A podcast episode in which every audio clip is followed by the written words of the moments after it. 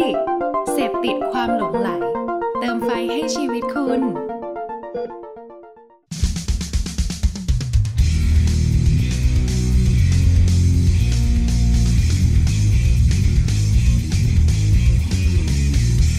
Say something พูดอะไรบางสิ่งที่ให้คุณได้คิดตาม สวัสดีครับ สวัสดีทุกคนด้วยนะครับ ยินดีต้อนรับคุณผู้ฟังทุกคนเข้าสู่รายการ Say Something พูดอะไรบางสิ่งให้คุณได้คิดตามนะครับ ตอนนี้เราอยู่กันที่ EP 26 แล้วเนาะ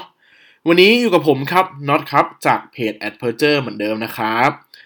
วันนี้มาคนเดียวอีกแล้วนะครับ พอดีว่าช่วงนี้ก็ยุ่งๆกันหน่อยเนาะอ๋อแล้วก็สวัสดีปีใหม่คุณผู้ฟังด้วยนะครับ อาจจะไม่ปีใหม่แล้วผ่านมาเกือบเดือนแล้วแต่ว่าเราเพิ่งกลับมาเจอกันนะครับในช่วงปี 2021 ก็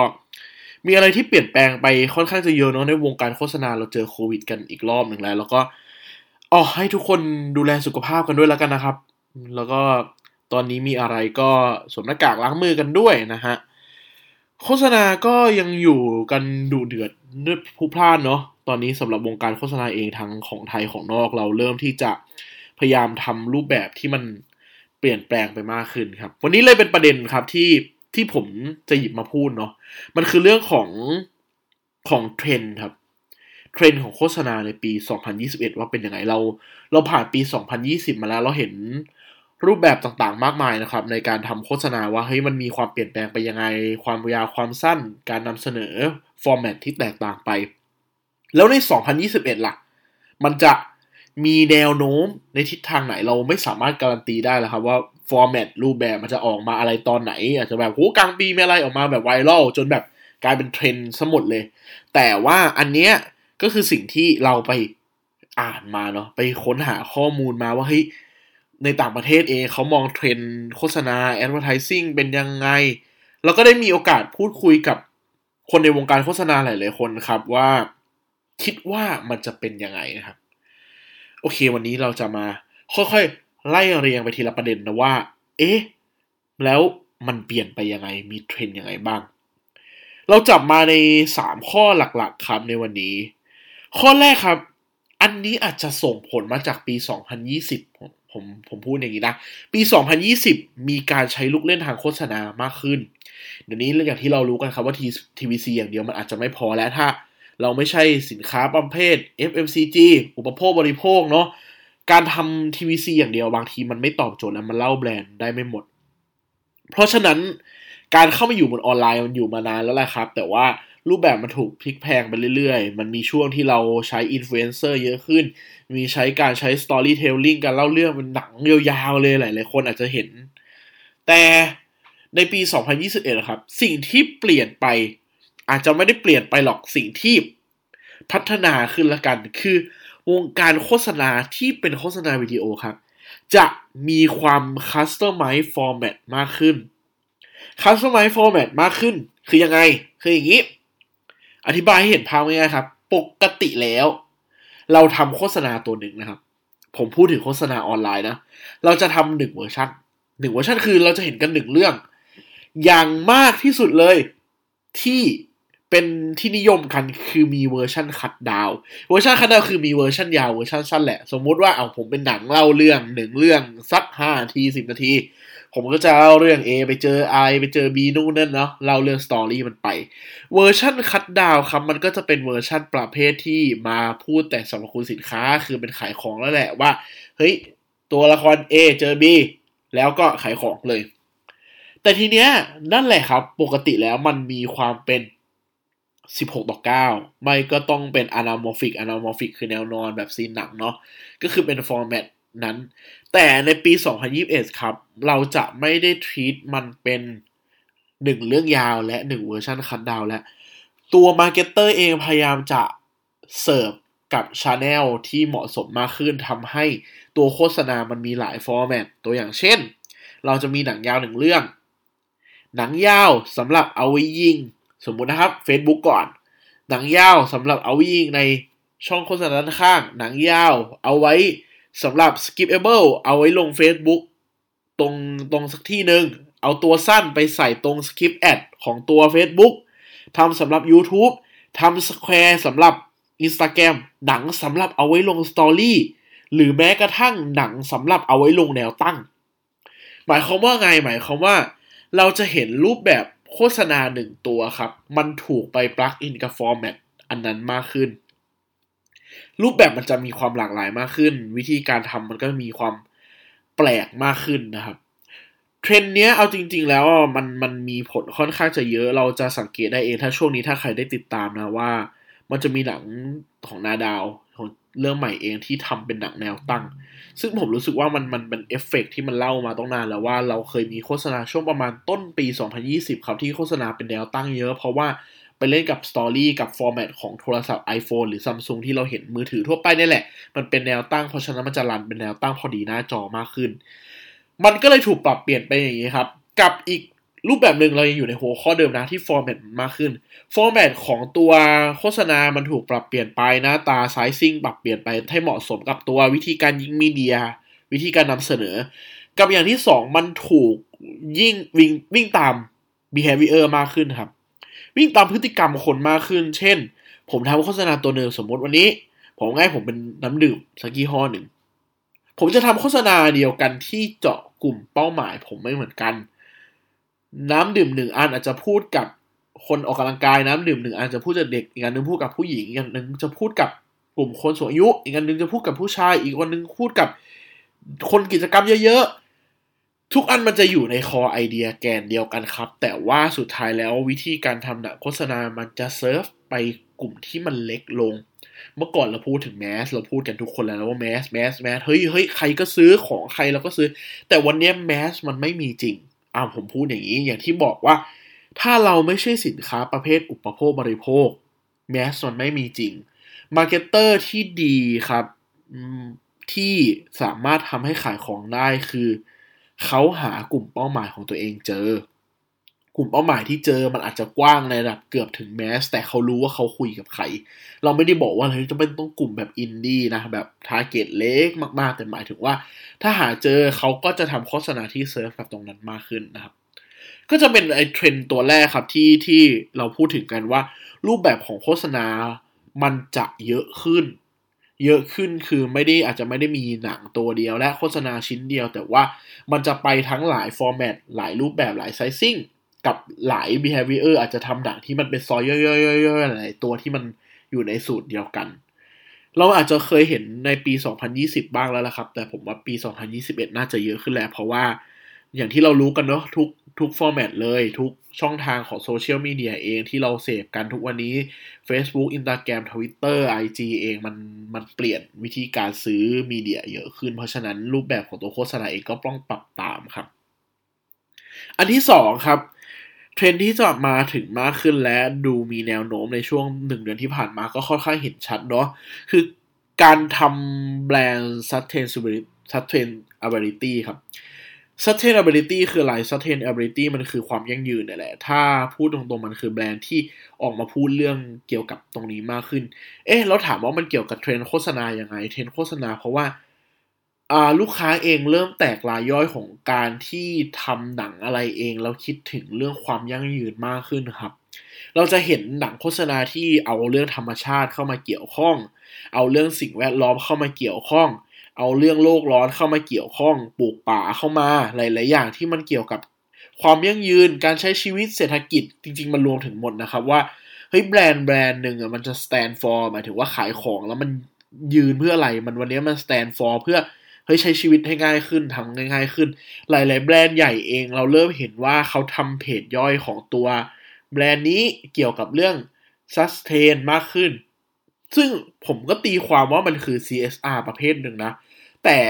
กลิ่นอายของการทำโฆษณาแหละครับ แบรนด์จะยัดเรื่องนี้เข้ามามากขึ้น หมายถึงว่าจะเห็นแล้วว่า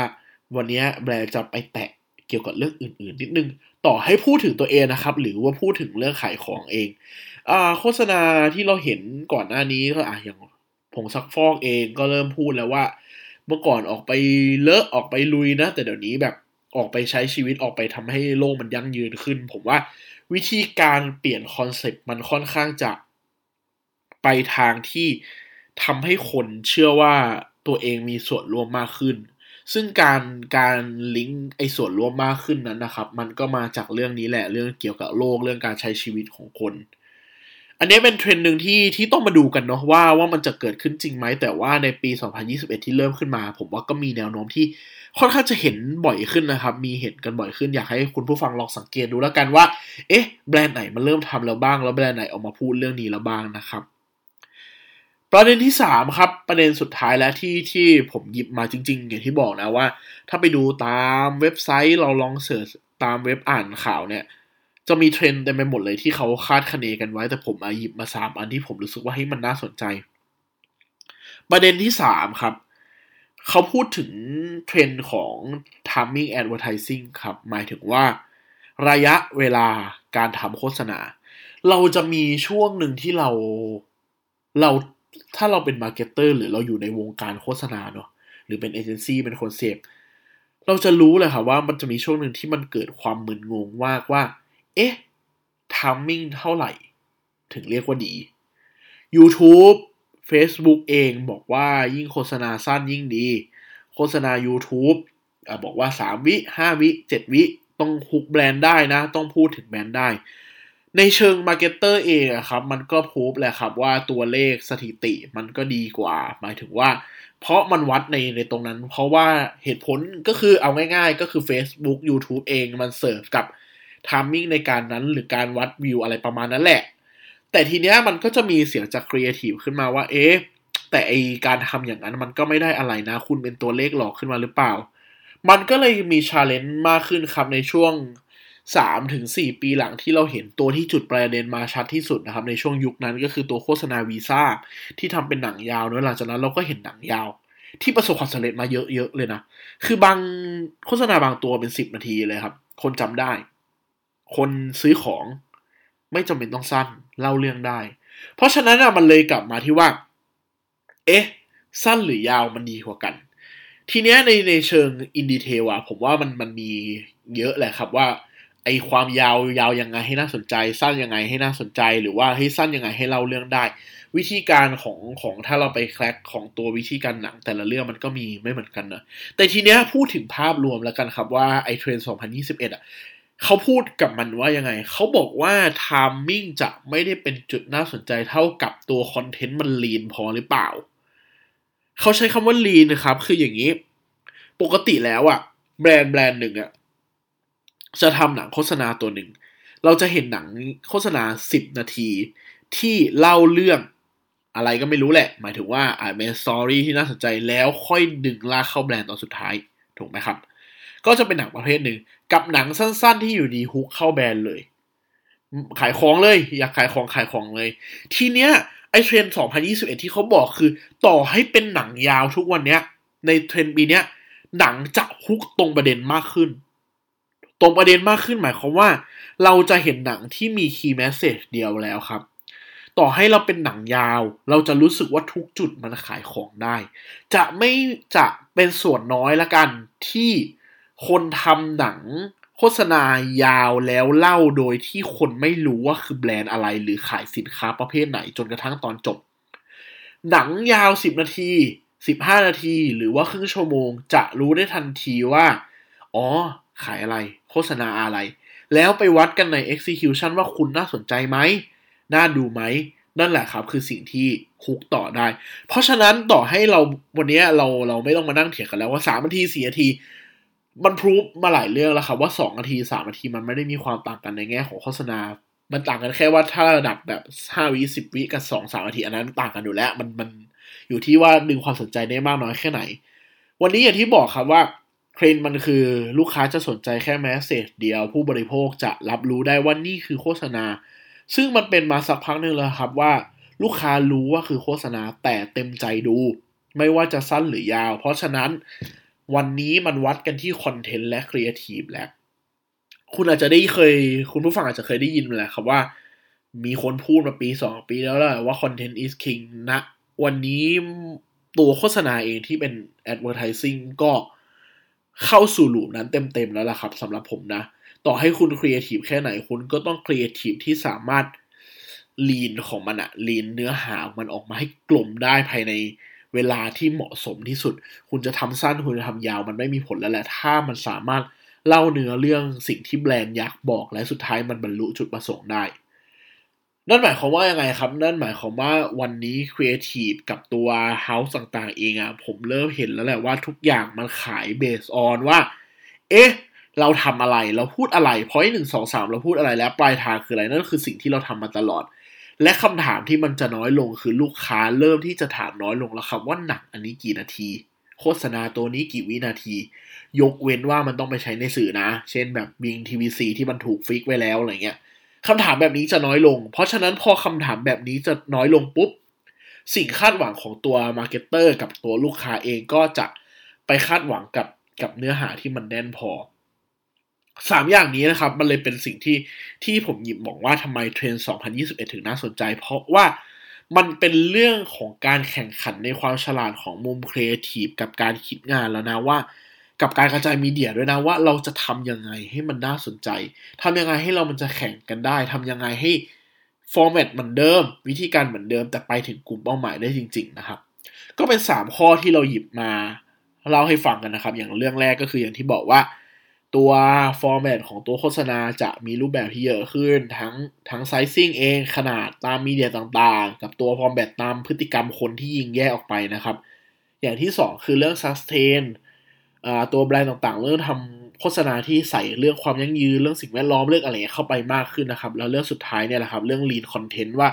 โฆษณาสั้นยาวไม่สำคัญแล้วแหละ แต่ว่าคอนเทนต์ของคุณมันมันเล่าเรื่องได้มากน้อยแค่ไหนนะครับ นี่ก็เป็นสามประเด็นที่เรา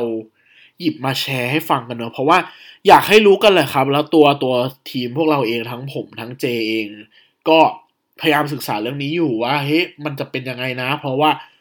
ตัวเราเองก็ต้องทำงานกับตรงนี้เนาะ นะครับ ก็ฝากไว้ล้วกันครับ อยากให้ลองลองดูกันล้วกันว่าเฮ้ยในช่วงเดือนสองเดือนที่จะถึงมาเนี่ยในช่วงที่โควิดมันเริ่มซาบ้างแล้วเนาะในช่วงที่มันจะเปิดเปิดมาแข่งขันค่อนข้างสูงในช่วงมีนาเองอะ่ะผมผมคาดไว้เลย เราจะได้เห็นโฆษณาแบบไหน รูปแบบการทำงานแบบไหนบ้าง แล้วมันผมว่ามันจะค่อนข้างเปลี่ยนพฤติกรรมคนไปค่อนข้างเยอะนะทั้งการดูโฆษณาทั้งตัววิธีการทำงาน ช่วงโควิดรอบที่แล้ว เราเห็นหนังประเภทขายของเยอะขึ้น ขายของแบบครีเอทีฟเยอะขึ้น วันนี้มันเหมือนพอเริ่มขายได้อยู่ตัวเริ่มเคยชินกับโควิดของแบรนด์แล้วอะ่ะ มันคือการยัดต่อสู้กันแล้วล่ะครับ แล้วว่าหลังจากนี้แบรนด์มันจะวิ่งไปทางทิศทางไหนเนาะวิ่งยังไงแล้วนะครับ ก็ฝากดูแล้วกันครับว่าว่ามันจะเป็นยังไงบ้างเนาะโอเค วันนี้ก็น่าจะประมาณนี้ครับสำหรับแอดเพอร์เจอร์นะ ที่วันนี้มาเล่าในรายการ Say Something นะครับว่าว่าเทรนด์มันเป็นยังไงบ้างอยากให้ทุกคนได้รับรู้กันไว้นะครับ ขอบคุณที่ติดตามกันมาถึง EP นี้นะครับ แล้วก็ขอโทษด้วยที่ก่อนหน้านี้หายไปบ้างเนาะสวัสดีปีใหม่อีกครั้งหนึ่งนะครับ ฝากติดตามพวกเราด้วยนะครับ The Addict Podcast นะครับ ติดตามได้ทุกช่องทางเลยนะครับ Podbean นะครับ SoundCloud เนาะ Spotify แล้วก็ Apple Podcast นะครับ หรือติดตามที่เพจ a d p e r t u r e นะครับ ads ขีดกลาง prture นะครับ เรายังอัปเดตโฆษณางานครีเอทีฟดีๆ มากมายนะครับ หรือว่า Search The Addict Podcast ก็จะเจอนะในช่วงเดือนกุมภา The Addict Podcast คงจะมีการเปลี่ยนแปลงอะไรบ้างครั้งใหญ่นะครับ ก็เดี๋ยวเราติดตามกันเนาะใครที่ฟังรายการอื่น หรือว่าอะไรยังไงเราจะมีการปรับเปลี่ยนกันนิดหน่อยนะครับ ยังไงเราติดตามกันได้นะครับ โอเคสำหรับวันนี้ผิดพลาดประการใดผมก็ขออภัยไว้ด้วยนะครับ สัญญาว่าครั้งหน้าจะมากันทั้งคู่อีกเหมือนเดิมนะ ยังไงวันนี้ขอบคุณที่รับฟังกันครับ สวัสดีครับ